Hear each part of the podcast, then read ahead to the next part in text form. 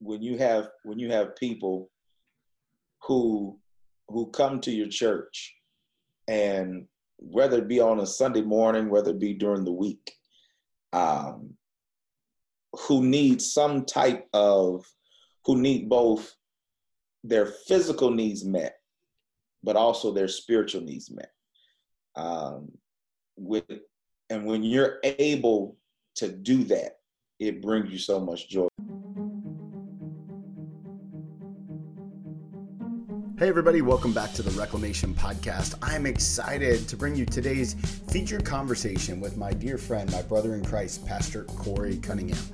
Pastor Corey and I had the privilege of attending seminary together, and he pastors an inner city um, ministry called Inspiration Church. It's a church plant, and in our conversation, we talk about mission and method and what it means to adapt to challenges of today so that we can be prepared for ministry tomorrow. We also talk about what it means to follow in his father's footsteps and how the world is always changing and we plant seeds today not knowing how God is going to use them further down the road. It's an incredible conversation with a charismatic leader who is doing incredible things for the kingdom of God.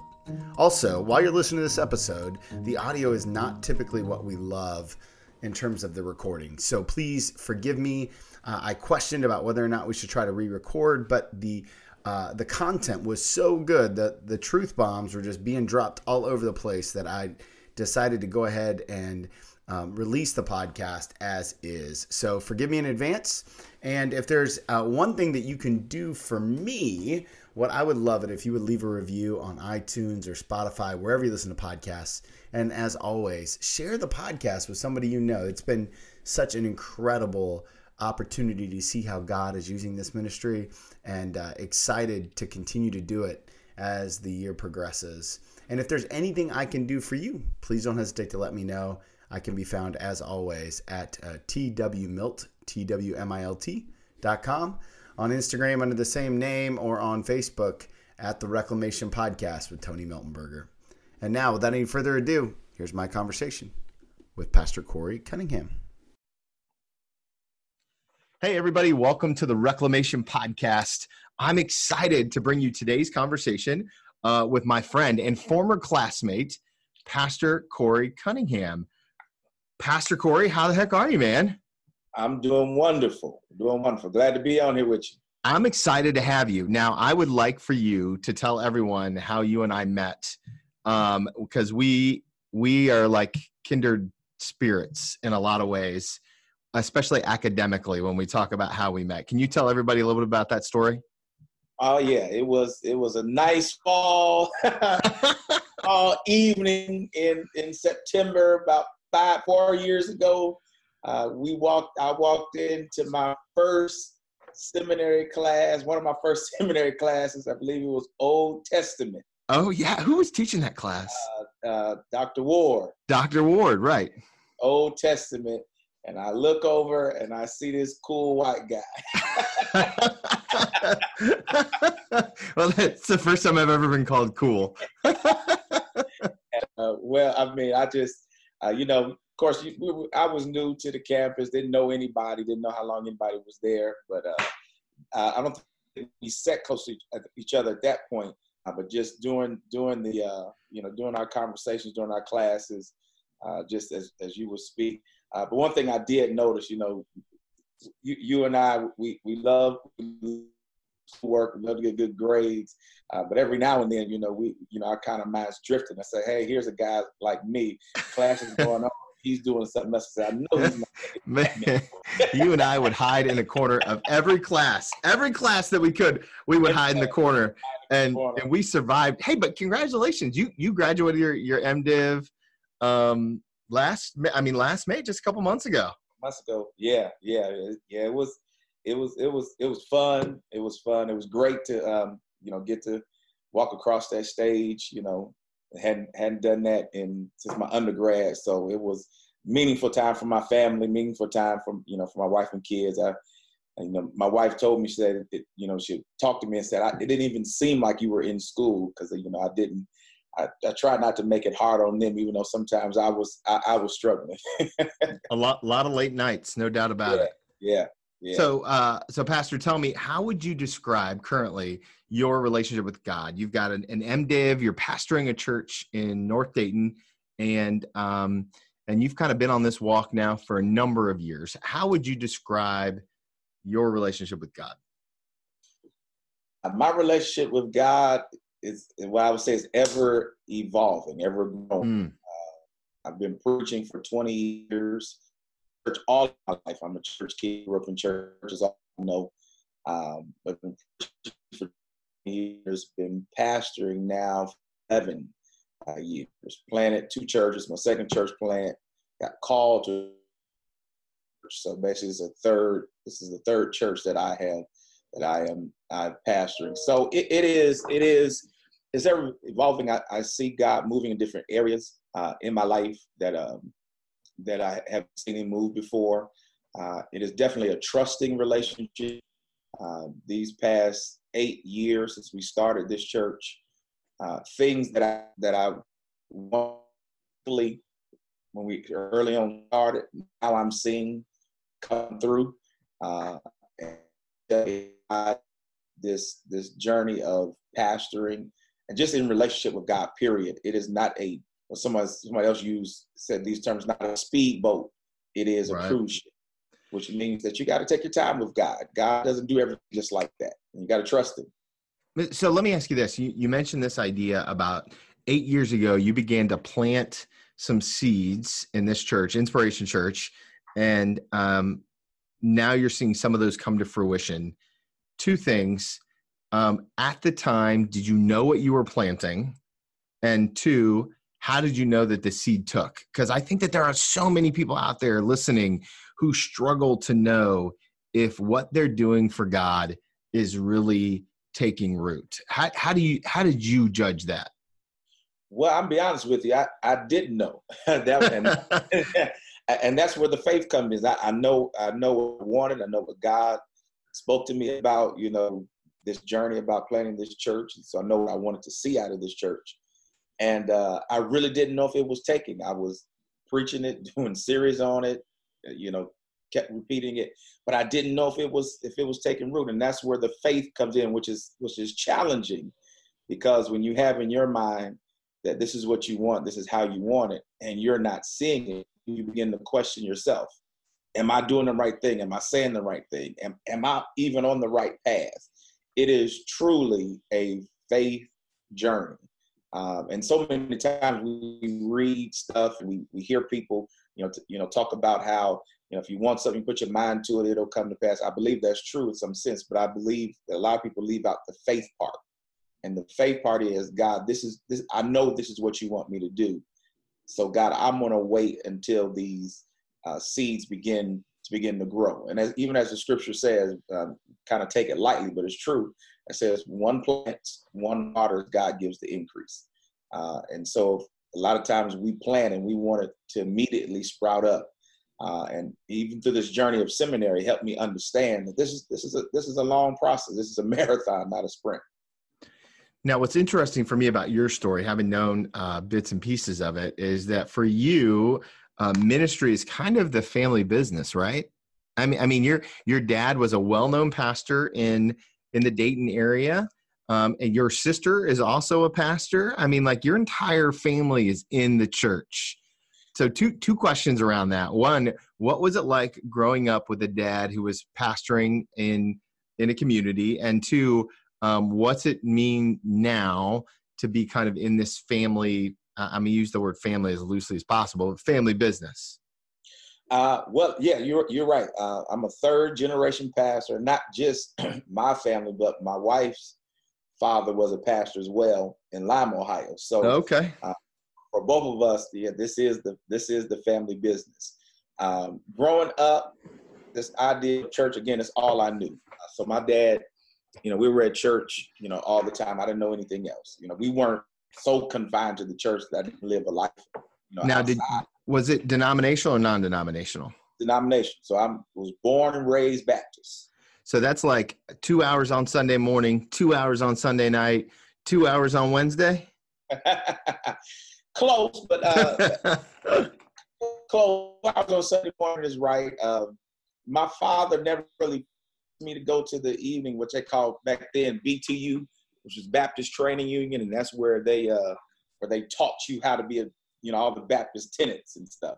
So he didn't force me to he didn't force me to go to that. Uh, but in terms of you know Baptist, uh, you know you can put me in a Baptist church now. I typically know I can typically navigate because that's where I grew up. And so, what's it? What was it like? Um, what were some of the stories growing up as a as a pastor's kid? I mean, we, you and I both have um, kids. What are what are we doing to ruin our kids right now? well, I can tell you one one thing that I'm that I church was again church was everything, um, you know, for us. So you know, we had to be at church. We had to go to Sunday school. Um, that was just something that we had to do. Uh, back then, when my father passed, there was a lot of there was a lot of uh, church fellowships. So we fellowship with a lot of churches, annual fellowships. So even now, I can remember those fellowships are still going on today at the church where my father used to pastor. Every year, our church and another church gets together for Easter. Every year, our church and another church would get together for Thanksgiving. Every year, uh, so those kind of form and they form relationships and friendships.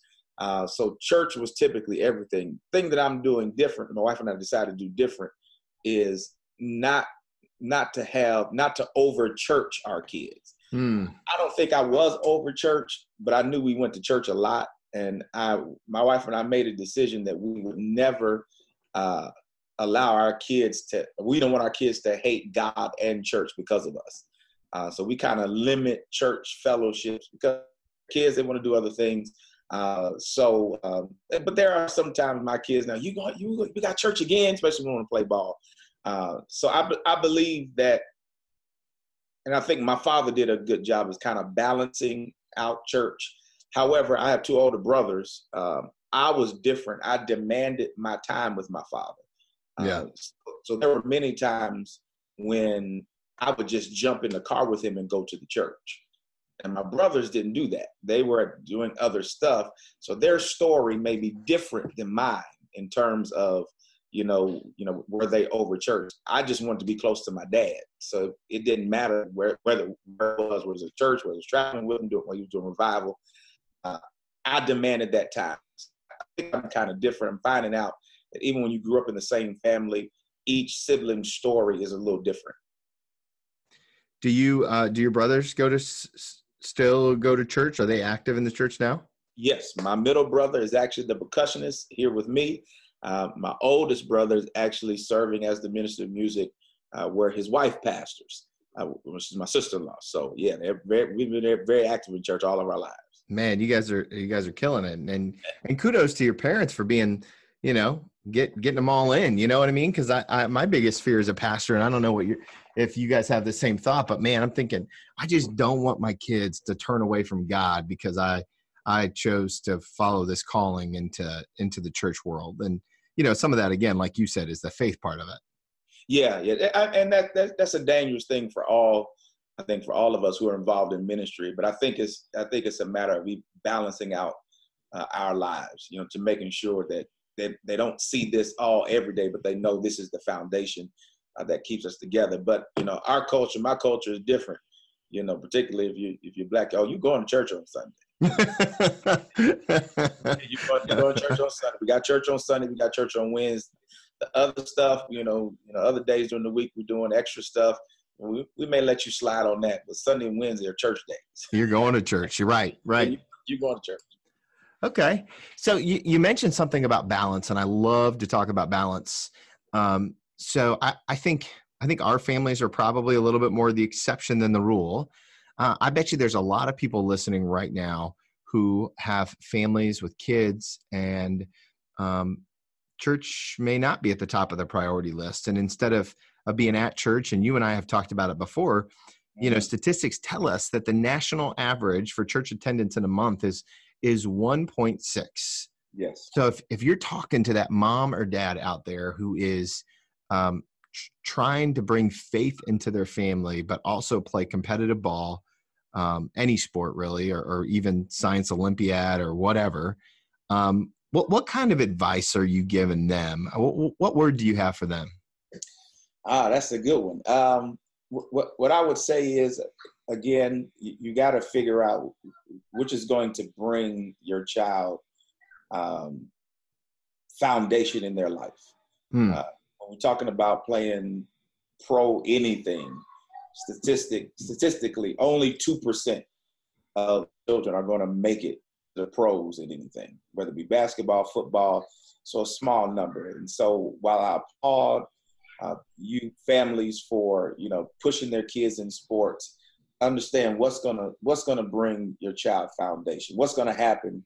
You know, I just read an article that LeBron is the fifth oldest NBA player now, and he's only 36. Woo and he's the fifth oldest. I mean, and for NBA now, that's dinosaurs. If you're coming out when you're 18, you know, he's been in the league 18 years, so he's ready to retire. Not so. What are you going to do after that? What's going to be your foundation? So what I would say is find find some way to connect uh, with God. We have all these smartphones now. Most churches uh, have uh, live streaming, um, other ways that you can connect find those ways to connect so that uh, you can connect to God and the foundation and the local church, even if it's a virtual local church. I tell people all the time, we are, I, I, get messages on Sunday morning and saying, Pastor, I'm, I'm at my son's and my daughter's track meet, basketball game, football game, but I'm watching.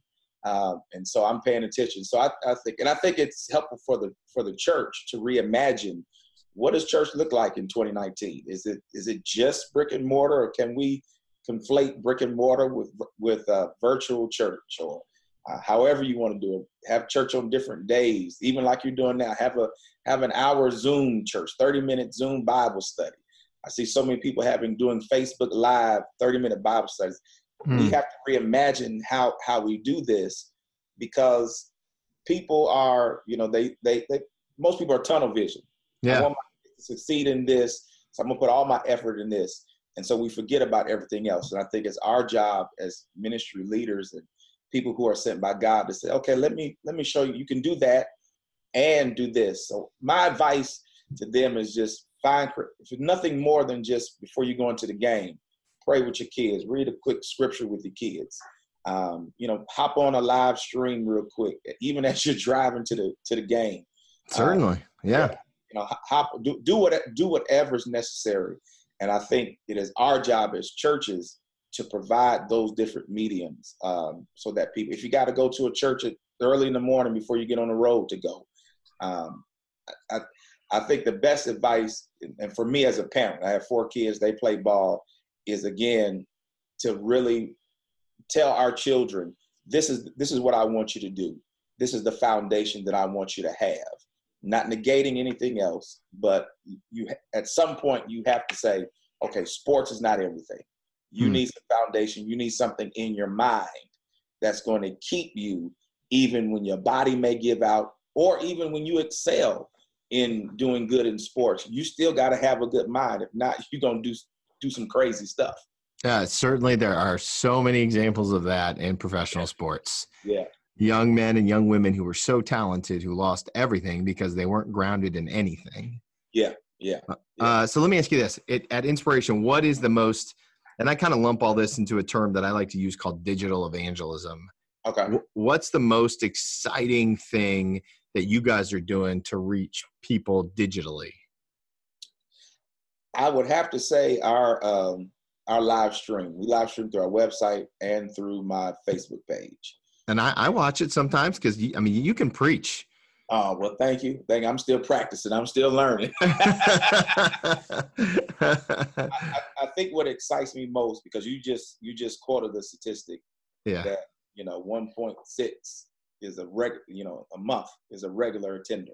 And the crazy part is they would call like that's their like they would still call that their home church. Like oh yeah. I, I, I'm in that church. I'm there. Yeah. I'm active. Like yeah, I, yeah. I think if if we look at balance anymore as four times a month, I, I think people are crazy. It's just it's drastically changed.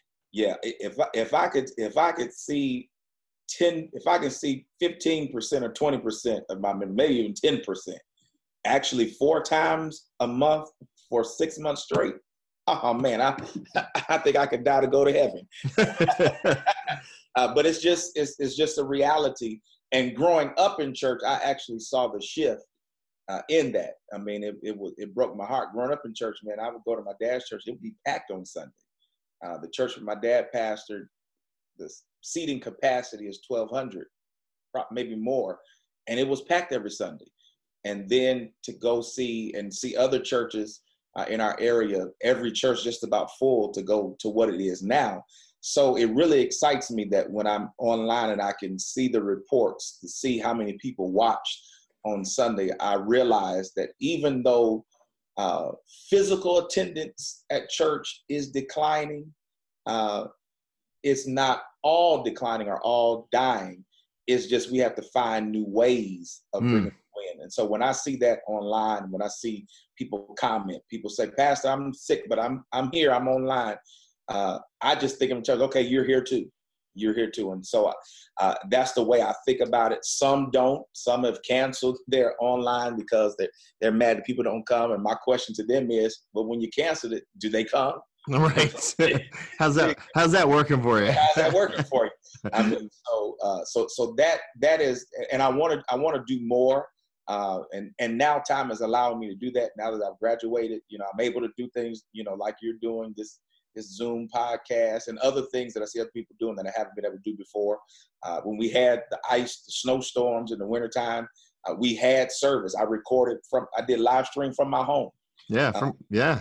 From my home. So although we didn't have church in the building, and, and I don't know how it is in other cultures, uh, but a lot of times within the urban context, and, and I'll just say, be, be real candid, most black churches, that when you don't come to church, you don't get no offering.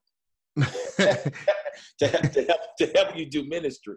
Uh, you know, so to being able to do that, and even some Bible studies, do conference call Bible studies, and to see people and to respond, yeah, and to hear, Pastor, this is a, this is this is a good thing. Can we keep doing it? Uh, I actually almost got to the point where I was going to cancel my regular Bible study and just do it all online because it seemingly more people were involved. And, and again, people argue, talking about, well, people just lazy, don't want to come.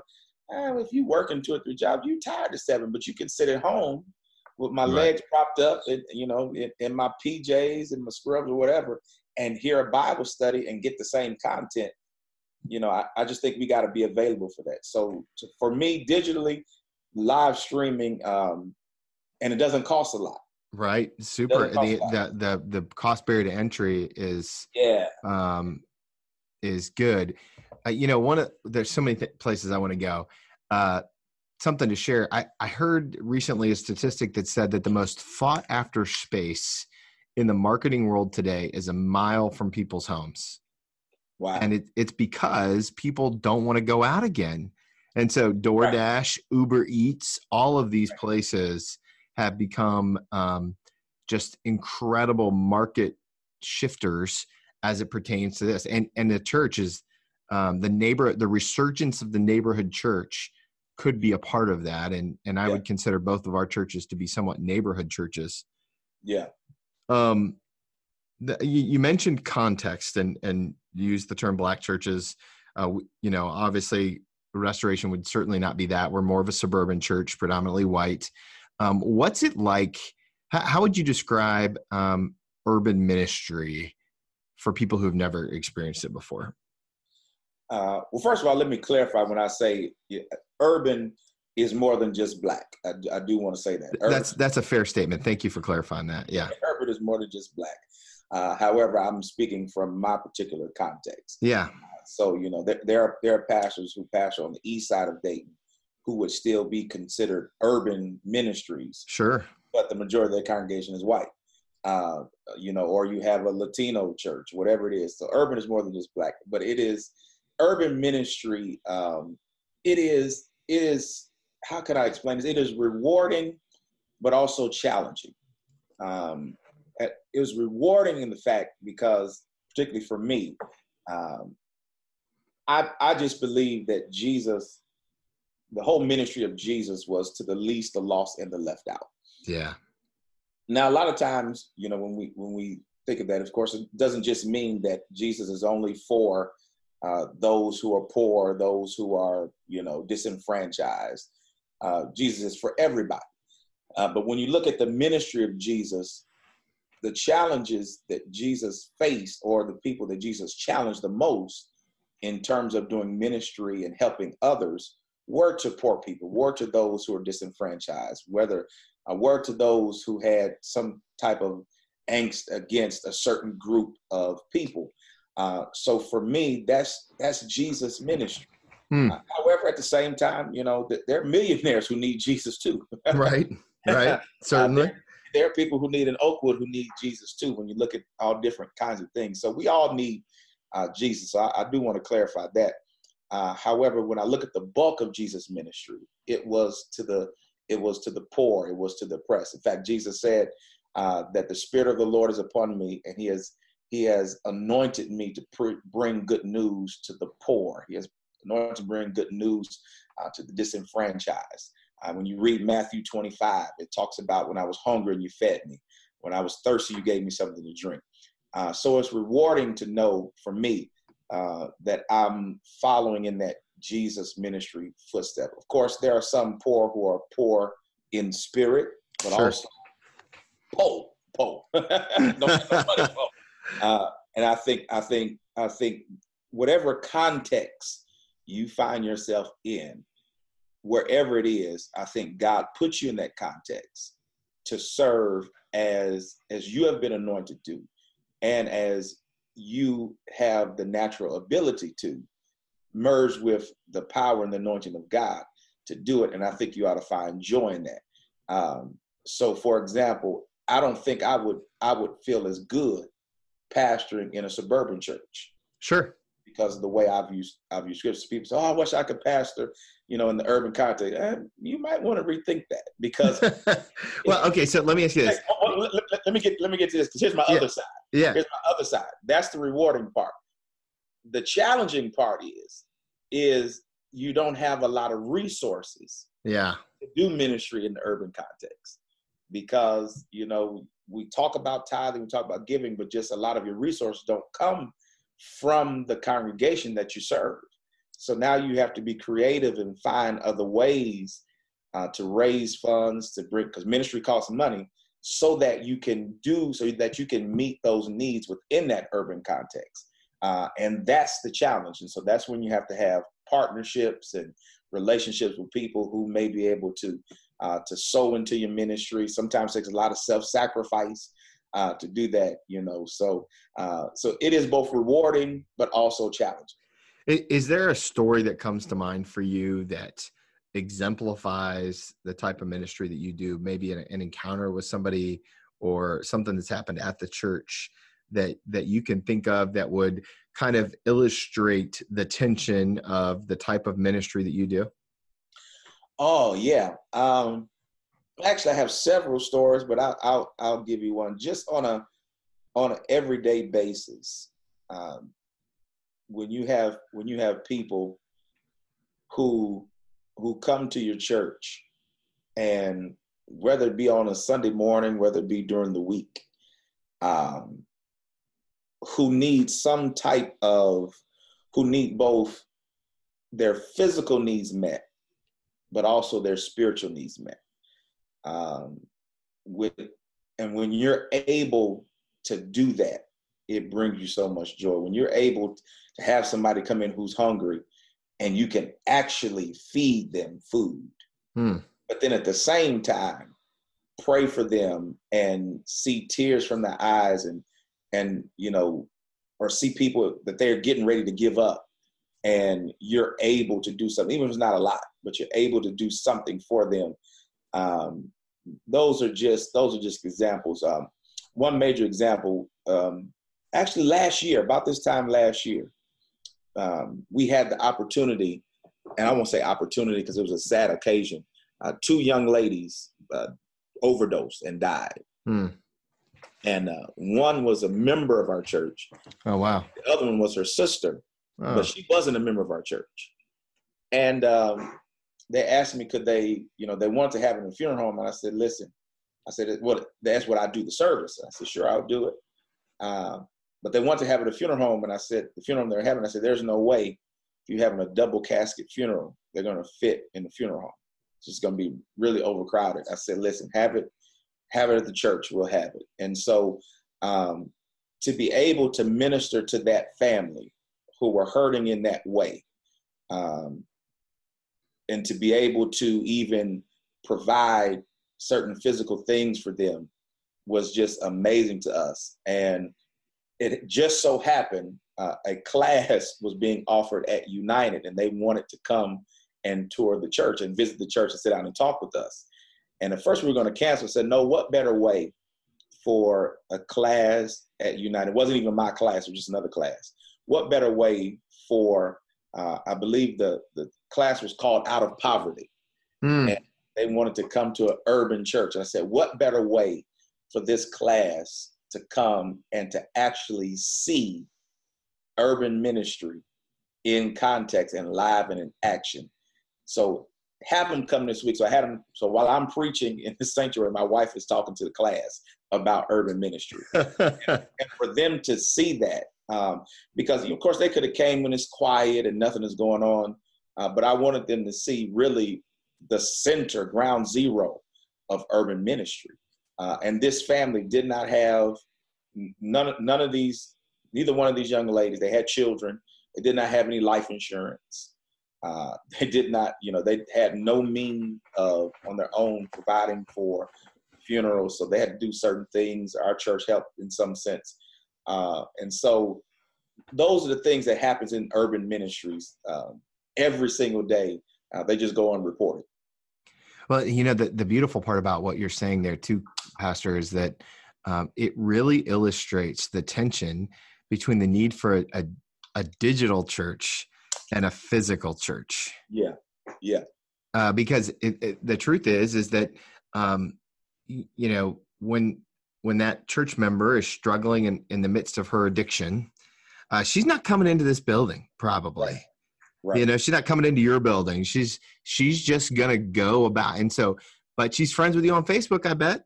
Yeah. Oh yeah. Oh yeah. Uh, and, and, and so um, that engagement is so critical. I, I'm more and more convinced that the internet is the new lobby of the church. But at some point in time, when people need refuge, uh, they will come in the building.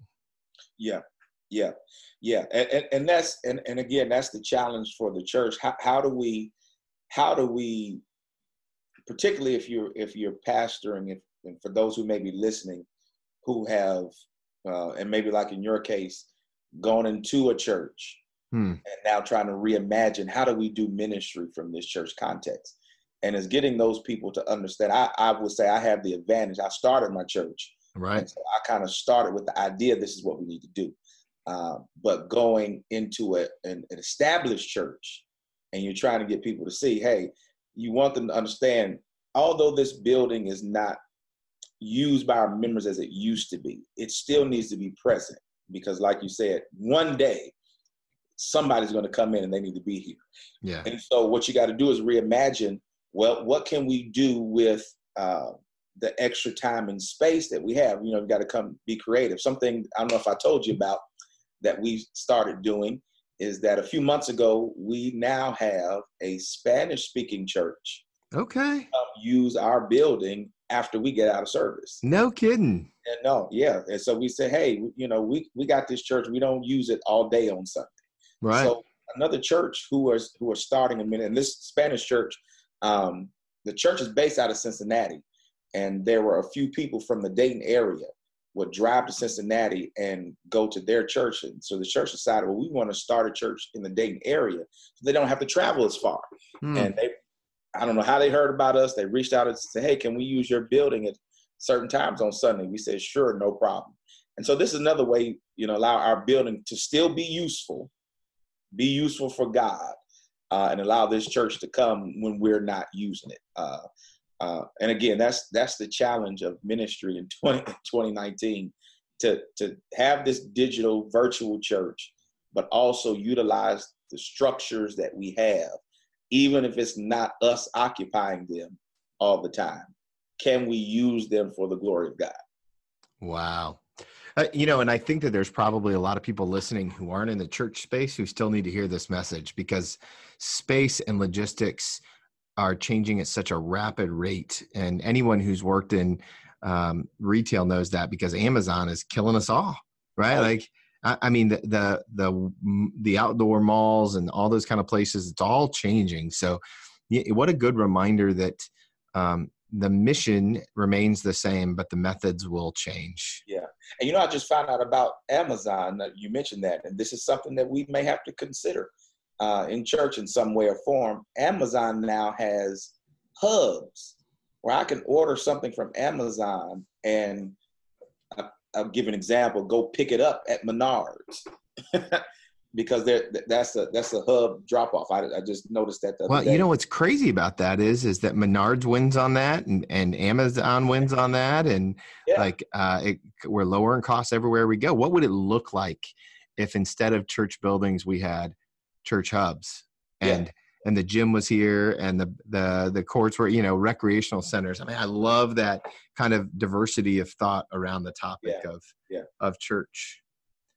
Uh, so you you mentioned your dad. I want to hop back there for just a second because okay. uh, you said that your dad and and I kind of know his reputation. I never had the privilege of meeting him, but um, he was a, a, powerful preacher in the Dayton area, well known from all accounts. And um, I've even been in rooms where uh, people would identify you as your father's son, which is is both uh, probably a little intimidating and a little honoring. I mean, tremendous honoring. you know, it's clearly a man who who impacted people for the kingdom of God.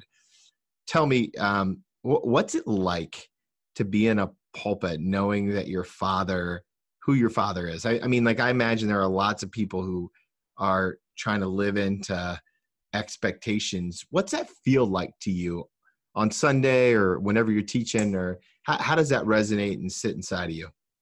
Oh man, um, the the pressure is there because although my father was a local pastor, uh, as you said, uh, he was known throughout the city, not just the city, but even nationally.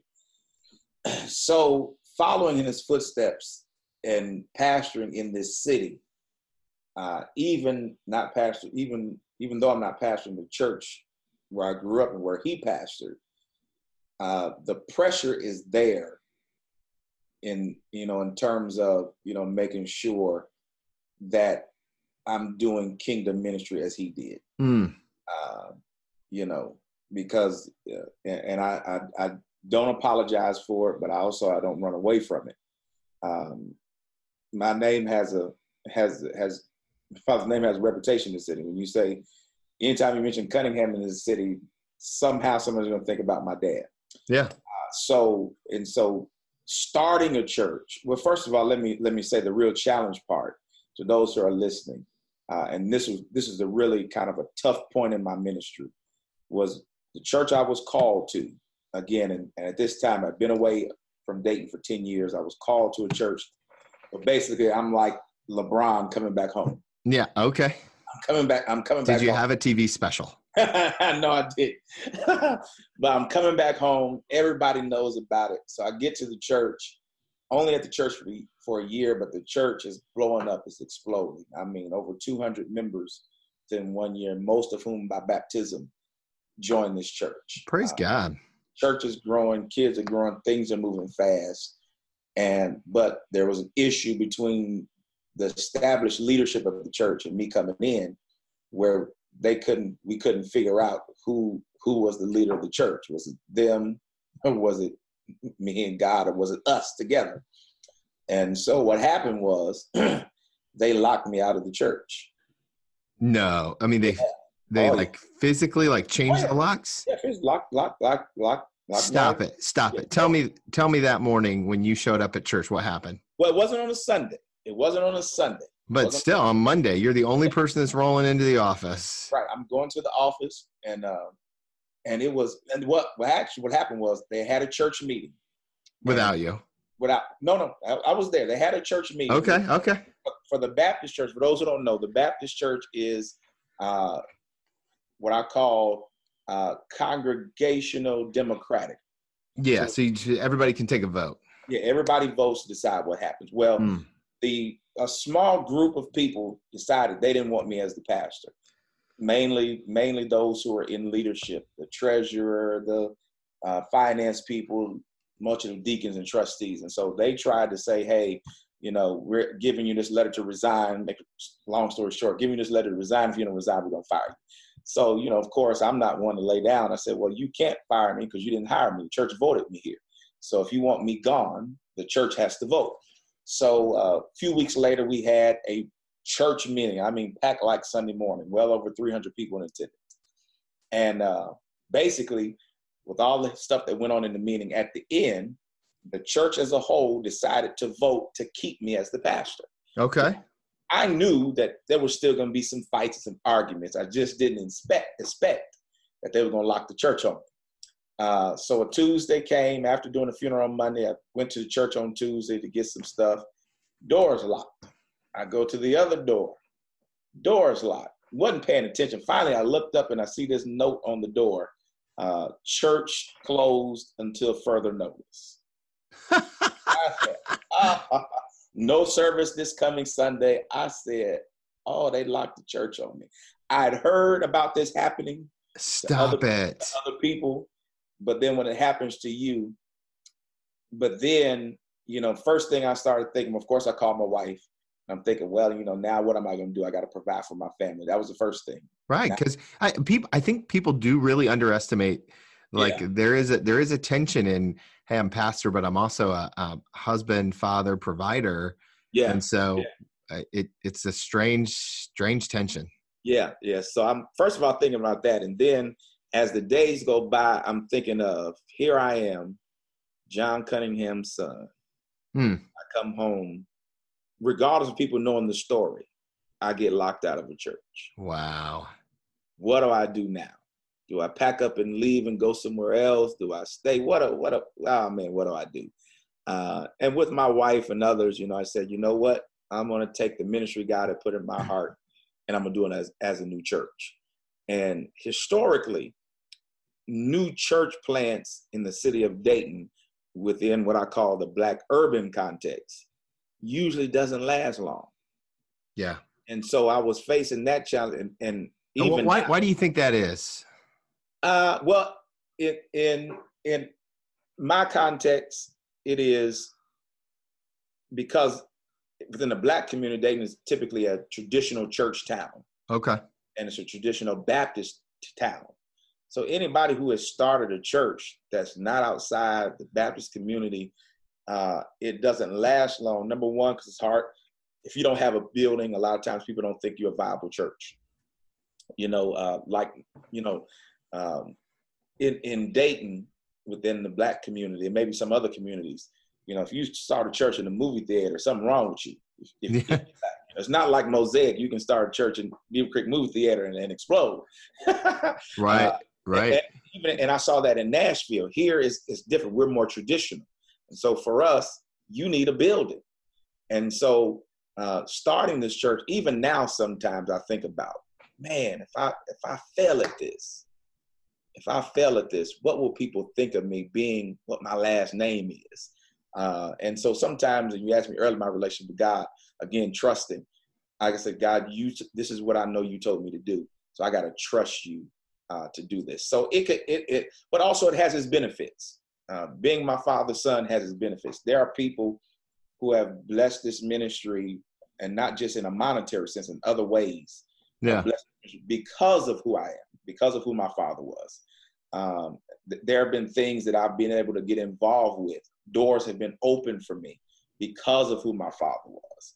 Uh, so again, it's again, it's one of those balanced things. You know, it, it has its challenges, but it also has its benefits that I don't that I don't run away from. If I need to use them, I'll uh, I'll use them. You know, again, I still have to wrestle with the tension and that challenge of fulfilling those shoes, but but with this idea not being the exact same as him. Uh, a lot of times that's a challenge. If you if you have a powerful um, parent, you know, a lot of times people think you should be the exact same as him. Sure and I think what has what has helped me, what has helped my legacy, I won't say the most, is actually starting the church because I'm non-denominational and I and I'm pastoring a a church plant that I planted but still doing some of the things in the community and other things that that he has done just in a new way. You kind of uh, separated yourself from the jump. Yeah, yeah, yeah. So I so I'm still fulfilling a legacy, so to speak, right. but it, it isn't in the same lane or in the same arena as him, but it's still a legacy that I'm fulfilling, which I'm grateful for. Uh, because uh, and I'm grateful that even out of that portion is out from under the shadow of who my father was, particularly within the within the Baptist denomination. Now, you mentioned something there that I thought uh, would be worth going back to about hearing God's call, because I, I, think that there are so many people who wrestle with God's call. So you were not in the state of Ohio when God called you back here, and you were um, really clear about your God calling, enough so to walk away from that uh, locked door situation and plant your own church. So, two things. Um, how would you articulate God's call in your life, and how did you hear it? Uh, well, great. Well, I actually got called into ministry before I left uh, Dayton. So, got it. Yeah, I. I, got called into ministry uh, in '98 uh, to call to preach. I kind of knew then that I wanted to pastor, um, and it wasn't just so much that because my father was a pastor. Uh, once I accepted that call to preach, I knew the pastoral ministry is what I was wanted to go into, uh, and what God was leading me into. Um, you know, it, it, took took me to go go away to understand that. But how I got into church planting, now that was truly almost like a uh, Moses and the burning bush moment, because you know when I started to preach, yeah, I, I just knew you know I would do like everybody else did, fill out an application, you know, get called to a Baptist church and pastor that Baptist church until God says leave and go to another Baptist church. Uh, where they lock the door. Yeah, yeah, where they lock the door. Well, in my undergrad, one of my class, I had one more class to take in my undergrad, which is American Baptist College. Um, and I got my undergrad degree in, in Bible and theology. And uh, I went to my uh, guidance, my uh, the dean, and uh, he suggested. I said, "Well, listen, you got one more class to take and the only class that I could take was a church planting class. Uh oh. And I said, "What? I don't want to take no church planting." I was in the mindset there are enough churches. Why would I take a church planting class? He said, "Just go take it. Take it one just to get the grade so you can graduate." Yeah. but you never know. You might enjoy the class. All right. So I had the mindset going in. I'm going to debunk this idea of why we need church planting. You were cynical. Yeah, I was saying that was my mindset. We don't need we don't need no more churches. We got enough churches.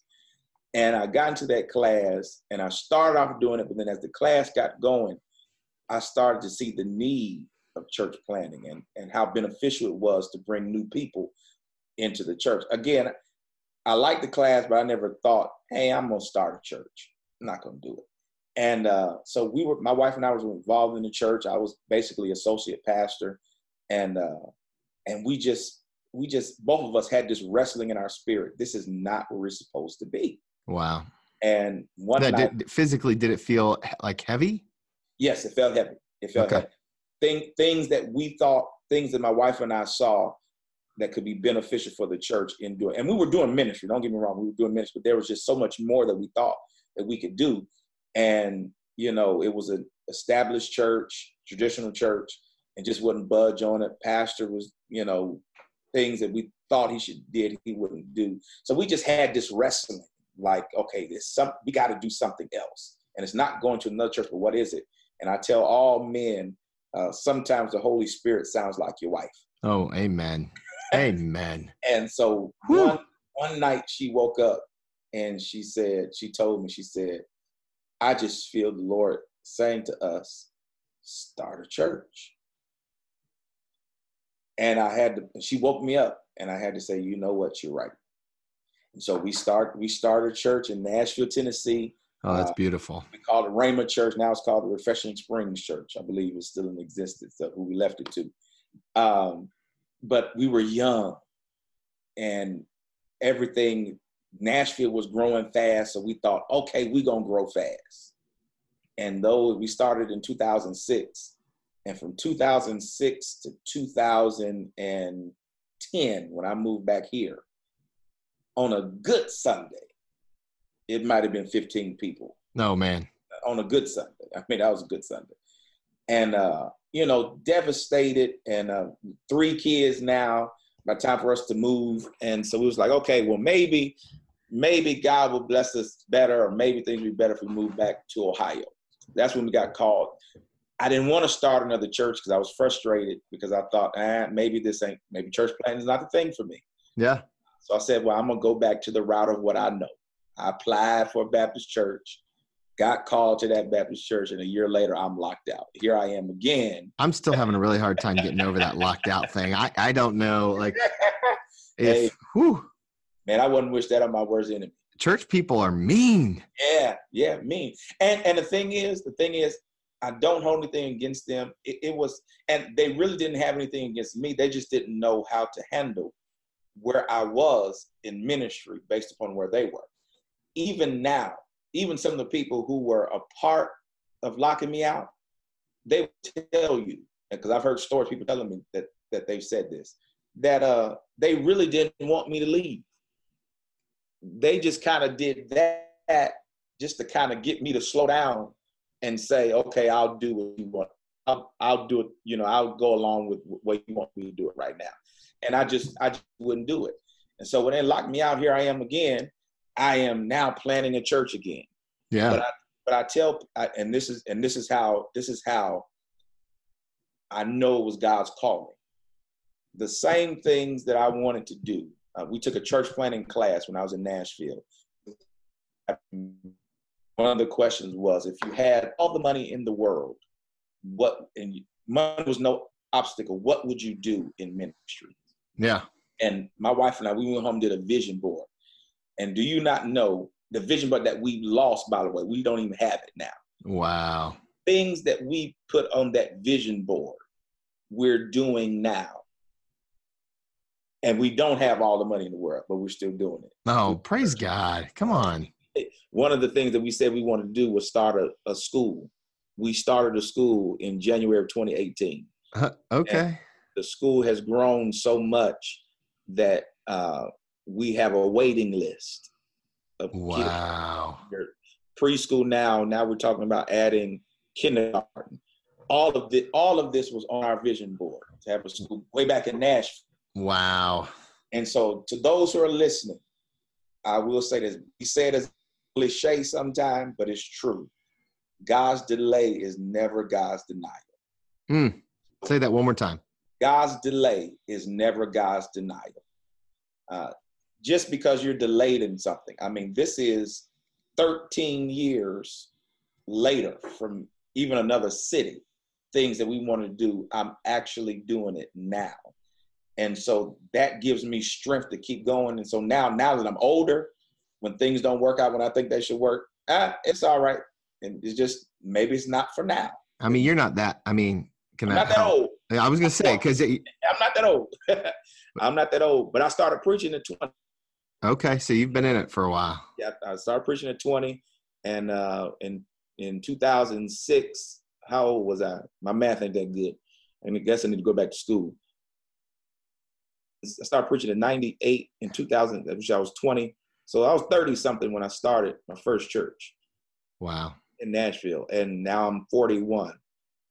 I'll be 41 in August, and so things that I'm seeing now, stuff that I wanted to do back in in 2006, 7, 8, 9, and 10. Now that so eight, nine years later since I left Nashville, and you know, 13 years after I started that church, I'm seeing stuff that I had seen. And so when you're talking about, you know, you mentioned earlier, how do you know when stuff, you know, when what you planted takes hold? Yeah. Uh, here, here's here's my answer to that. If it takes hold in you, it becomes passion. Takes becomes your. It'll start seeping out of you, and it may not take hold in everybody else, in your leadership team and your church members right away. But if it's still your passion, if you don't give up, uh, the scripture says, "Don't be wearing in well doing in due season." oh. you will reap if you faint not. And so I'm telling everybody, don't faint. Give it, give God time.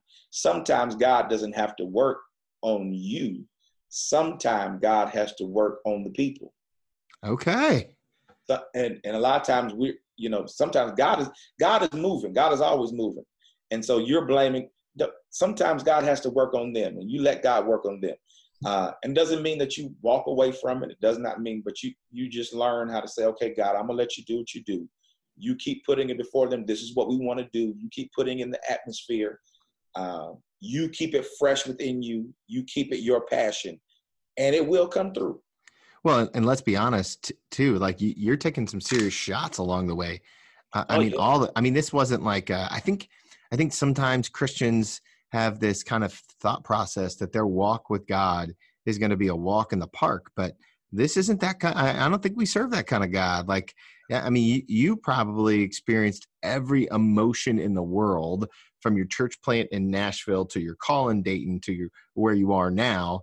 And, and anywhere along the way you could have given up but your obedience and faith in the process prevailed i love that i think that's such an important message obedience and perseverance through the lens of faith. Yeah, my my wife and I we kind of jokingly do it, but it's true. We kind of laugh at people when they tell us about they've been through church hurt. We kind of laugh at them. We tell them you, you really don't know church hurt because uh, church church hurt is different. Yeah, define that for us. Define because I bet not everybody knows what that means. Yeah, you know, first of all, everybody has their own experience. Sure, so I, I can be hurt by you hurt hurt is hurt. There's no question about that. So minimize the hurt some people have, but when when you are so involved with something, when you are have spent your life, have given your life to something, and you're hurt out of that. That hurt, I won't say is more, but it's different. Yeah.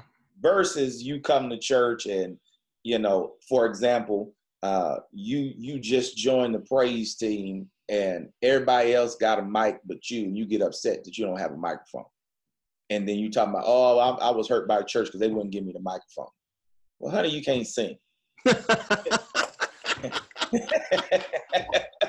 man you, can't, you can't sing you don't need a mic yeah you need to be muted yeah, but i'm not minimizing that person's hurt because they may feel like that this is a place now that I could be wanted or mm.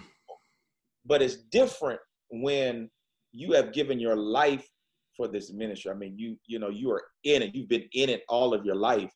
And then to have those very same people, some of those very same people, even some pastors who would call me after my father died. Mm. This is my son in the ministry. Those very same people turn their back on you and try to run you out of town and do all that kind of stuff. It's just a different church hurt. And so I tell people, listen, it's amazing how we are so so many people are so quick to give up on God and church, but everything else we stick with. Uh, I say this all the time. We leave church so quick, but yet we stay in abusive relationships. Wow. But, but yet we leave God. We give everybody else another chance, but we don't give God another chance. And so I use ourselves and you know, I, I try not to make myself a heuristic device or personality, but it's true. I'm a living witness that if you stick with God, like you said, obedience through the lens of faith, God will come through for you no matter wow. what. And it, it, it, doesn't have to be church. You can be a spiritual person and in business, starting a restaurant, starting a uh, any type of business, and you're a spiritual person. Same thing obedience through the lens of faith, God will come through for you. Uh, and you just got you just got to stick with it and persevere. I love that. I love that. I love that. Um, wow. Yeah, I I think that what you're speaking there is going to be true for so many people who are are are hearing God's call, trying to follow God's call, but yet it still feels really far away. So thank thank you so much for that word. Oh, no problem. Yeah. Um, let, let me ask you this as you think about um, what's God's next for you, I mean, you're kind of living into everything that God's called you to. And there are a thousand places I could take this conversation because I just enjoy talking to you so much. But how do you know what what is how do you know what is next? Oh, that's a good question. Um, I mean, you, you just kind of did say that you're getting everything that you could possibly want out of that dream board eight, nine years ago. I mean, what's, have you created another dream board? Well, well, no. I mean, we, you know, every every every every day, every time we think about it, you know, new things come out. So we haven't accomplished everything. What I'm saying is we're starting everything. Oh, I got it. I got you. Yeah, yeah, because on that on that board, I I actually want a school that goes all the way through college. Oh wow. Yeah, I, you know, I want a Christian school that goes all the way through college. So so I'm not saying we started, and I, I will say this: I don't think we, you're ever finished. Hmm. Uh, I, I look at the life of Moses. God gave Moses a vision um, and the ultimate vision of getting to the promised land, Moses never experienced with the people. So I don't expect to complete everything that every vision that God has given me myself, my kids, or person who comes behind me is going to do it. Yeah, your uh, spiritual uh, children. Yes, yeah, spiritual children. So uh, I don't think I'm finished. Um, I just think we just we just moved to a different a different plane. So my wife and I are even preparing now for us to retire. Maybe 20 years, maybe 25 more years. This, you know, maybe sooner. Depends on how the how the money's going. Maybe sooner. Uh, and so I, Careful, I, you'll I, start a riot in the church. They think the pastor's yeah. retiring.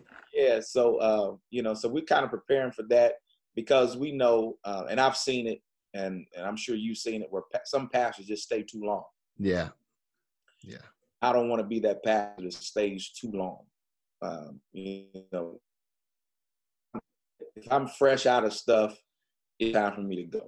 Yeah. If, if I don't have anything new uh, to bring, it's time. It's time for me to go. If I can't adjust with the times, it's time for me to go. So we're kind of preparing for that now.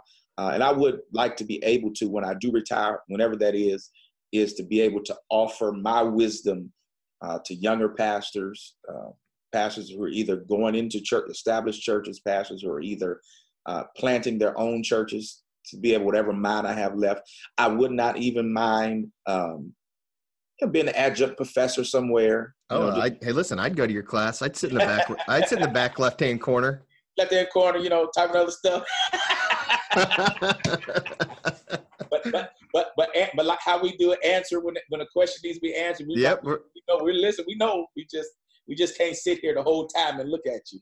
Uh, yeah, yeah. For, for, those for those who are in seminary, we are still saved. We still love God. Mm. Uh, we just have short attention spans, you know, and we just yeah.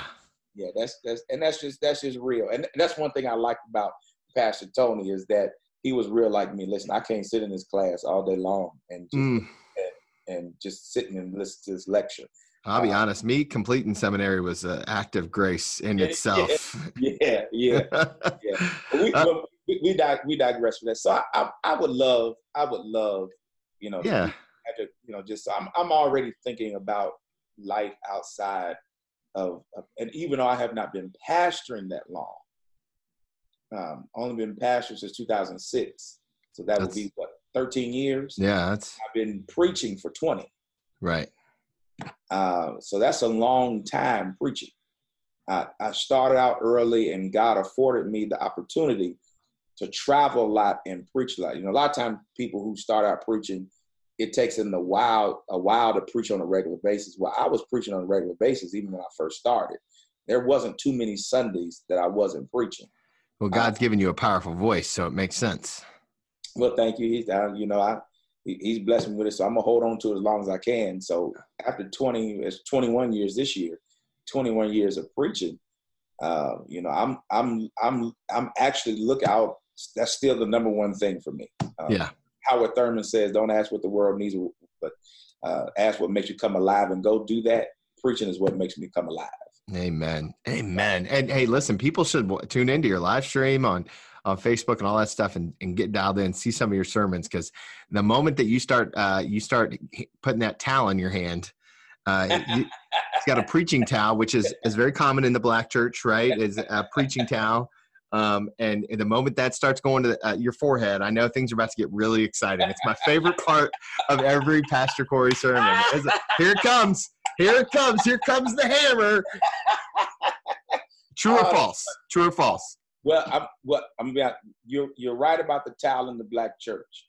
Uh, however, for me, the towels where I sweat a lot. well, I, I, know, but you're sweating because you're getting worked up. The gospel just yeah. works you up. yeah, yeah, yeah. I, I'm, I mean, I, I am. I'm a traditional. Now, as far as uh, you know, and, and this is where where methodology and message come together. In terms of my preaching, that's probably one of the methodologies that I've come that I've stayed with in the way I grew up. Uh, my father, we call it whooping. Whooping, yeah. Whooping, closing, whatever you want, tuning, whatever you want to call it.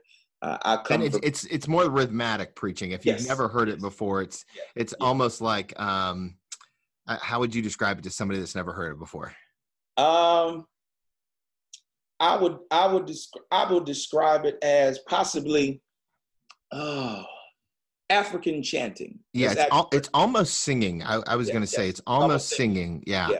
It, it is it is it, and it does. It comes from Africa, and you know th- that whole culture of they chanted, and not just Africa, but even in even still now in the eastern part of the world, when people pray, they pray in rhythm.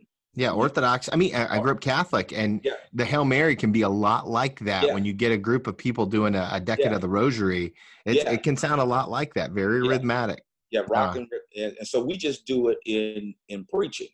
Uh, and, so and in I, loud I, tones with a lot of personality. It's incredible. I love it. Yeah, so I kind of stuck with that, and that's the that's the art form that I grew up on, and the art form that I love.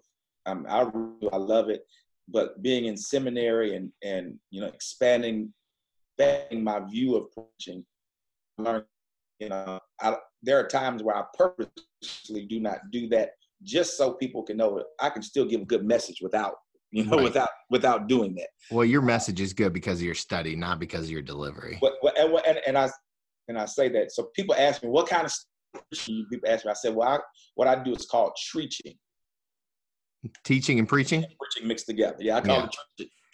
I try to do a little bit of that too. Teaching and preaching is generally, I think, the best uh, from what I found. People want passion, but they also yeah. need good content. Yeah, yeah, yeah. And, and again, just like anything else, you got to have it in balance because there's some churches you get all teaching, you be like, oh, Jesus, I forgot about everything I said. everything that was said. I'm so right. tired. I, I, there's some, sometimes if you get too much of, of the other stuff, rhythmic stuff, and you ain't said nothing. You know, I feel good, but I ain't got no substance that when I leave. And so again, for me, I'm just the balance. And everybody doesn't whoop, everybody doesn't do that. But you know, at some point, one of my best classes uh, was by Dr. Frank Thomas. Yeah. And he his class focused on his book called uh, the Celebration Style of Preaching, and basically the idea is really tying in or balancing out the meat of the message and the emotion and the, the heart of the of the preacher uh, or heart of the person rather. Uh, it's almost basically it's, it's, a balance between the head and the heart. Uh, gotcha. There 13 inches between your head and your heart, and so you want to you want to help people in their mind, but also you want you want them to know I feel what you th- this word comes alive. The Bible says the word word of God is living and active, and you want that to be in people's lives. And again, depending on who you're preaching to, because uh, as you know, when we did the pulpit swap, I didn't whoop at your church. Right. No, that's true. uh, but you, I mean, you got you got a little fired up. It was good. Yeah, yeah. But and that's just naturally who I am. But of course, you know your context is right where, you're preaching. You know, I, I I wouldn't go to Westminster Abbey and try to whoop. Right. If I was the priest there, you know, I'm I, I, would use you know the talents and the skills I learned in terms of my intellect. Uh, so I think it's just a, it's just a good balance. So I love what I I love what I do. I love what I do, uh, but I know I can't do it forever. Um, so so let me ask you this: is the last question I always like to ask okay. my guests, and if you've listened to the podcast before, you you may have heard it. But the last question I like to ask is: if you could go back and tell young, uh, brand new preacher Corey Cunningham one piece of advice, one piece of advice to give your younger self, what would it be? Ooh, it would be to discipline myself more uh, in terms of study. Hmm. I think when I first started out, um, I didn't have as much discipline. And when I mean by study, I would study what I was preaching, but I would not I would not take it further and study. Study for self. Study for self. Yeah. Yeah. Uh, that's what I would do. So, you know, I spent a lot of time studying to preach, but I did not discipline myself to study for self. And that has proven even to be a struggle for me now. Uh, mm. If you told me, Corey, I'm having a service at my church at five o'clock, could you come preach? I could go study a scripture real quick and come to your church and preach it. And you would think I spent you would think I spent all week studying for it. Uh, but I even now I still struggle with studying for self. So and and I would say to any young preacher, regardless of culture, yep, young Christian, young Christian, let's just say that, yeah, young Christian, study for find discipline yourself to study for yourself. Uh, that's what I would tell young Corey. Study for yourself, not just for preaching. Would young Corey listen? Don't answer that. I'm just kidding. uh, well, no, you know that's good. Um, I, have heard that question before. Well, I, uh, I don't know. I'm gonna be honest. I don't. I, I, I don't know. I don't know. I, I would hope he would. I think he would. I think he would hear.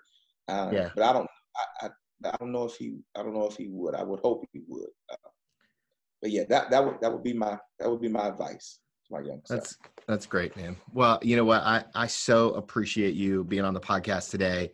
Um, I feel like you and I could talk for hours. I, would love to have you on again, and I, I really do want to have a conversation about the difference in um, kind of the culture of church between um, between our, our different settings and talk a little bit more about the pulpit swap and some things that we both probably learned from there. Um, but I, I, in the meantime, if our listeners want to listen to one of your sermons or they want to get caught up with you, where's a place that they can go to find you on the internet? They can go to my Facebook page. Um, under Pastor Corey Cunningham. Um, I, I, do periodically post uh, videos and uh, audio messages from inspirationcity.org. Uh, so any one of those places, I, we do, our church, the Inspiration Church, has a YouTube channel, hmm. uh, so we post stuff up there. So those three places you can uh, you can find messages. Uh, if you're local in the area, we do have we are on um, DATV. I right, Dayton Public Access, right? Yeah. Yeah, I think it's channel nine nine two uh, and I can tell you exactly um, what times we come on. Think it's on. We come on on a Tuesday and a Saturday. Yeah, Tuesday and Saturday. So Tuesdays at 11:30 p.m. and Saturdays at 12:30 p.m. And that's Time Warner, Time Warner only, digital channel 992.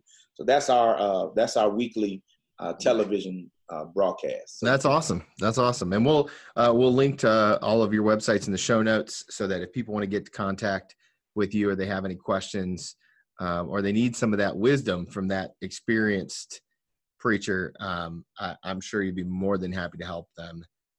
Uh, so so thank you, thank you so much. Any anything that we didn't cover that you uh, that you want to share with uh, me or our listeners? Well, I just want to say thank you for having me on. Uh, such a great honor uh, to be asked by your, your peer and classmate to come on and be on this podcast. Uh, and let me say, I, I do appreciate and I see all the work that you're doing. Uh, again, it, it takes courage to kind of go to an established church, established denominational church, and kind of reimagine it uh, and and do ministry in awesome ways. So I uh, I appreciate what you're doing and, and oh, believe. Oh, thanks, man yeah, man, it's it's you, are doing an awesome job. I, again, different context, but ministry is still the same. Um, you know, and, and, you're doing ministry in the context that God has given you. God is, I'm doing ministry context God has given me. Uh, and and I always tell people, um, you know, just last thing, I always tell people, don't compare yourself to anybody else's ministry. Mm. Uh, bloom where you are planted. Amen. Uh, bloom Amen. where you're planted. If you do that, uh, you won't get exhausted you won't you won't have as much stress ministry is stressful anyway but you won't have as much stress because you're not comparing to somebody else so i, I do I, I, appreciate you and i appreciate your friendship uh, um, that, that me and you have and your wife and my wife has I, yeah. I, I appreciate that. I love it. Me too. Thank you. No problem. Hey, everybody, thank you so much for taking the time to listen to today's episode with Pastor Corey. I know that you loved this conversation as much as I did. Uh, I find that when I have a conversation like this with such incredible friends, that um, my spirit is always a little bit renewed. And so, my prayer for you today is that your spirit is renewed in the conversation, and that maybe in the midst of all of it, you picked up something just for you that maybe God had intended for you, and that in that process, uh, you might see something a little different that you didn't see before. So, thank you so much for listening and for sharing the podcast. Thank you so much for being a part of our community. I can't wait to see what God does in you and through you. And uh, hey, I look forward to seeing you guys real soon.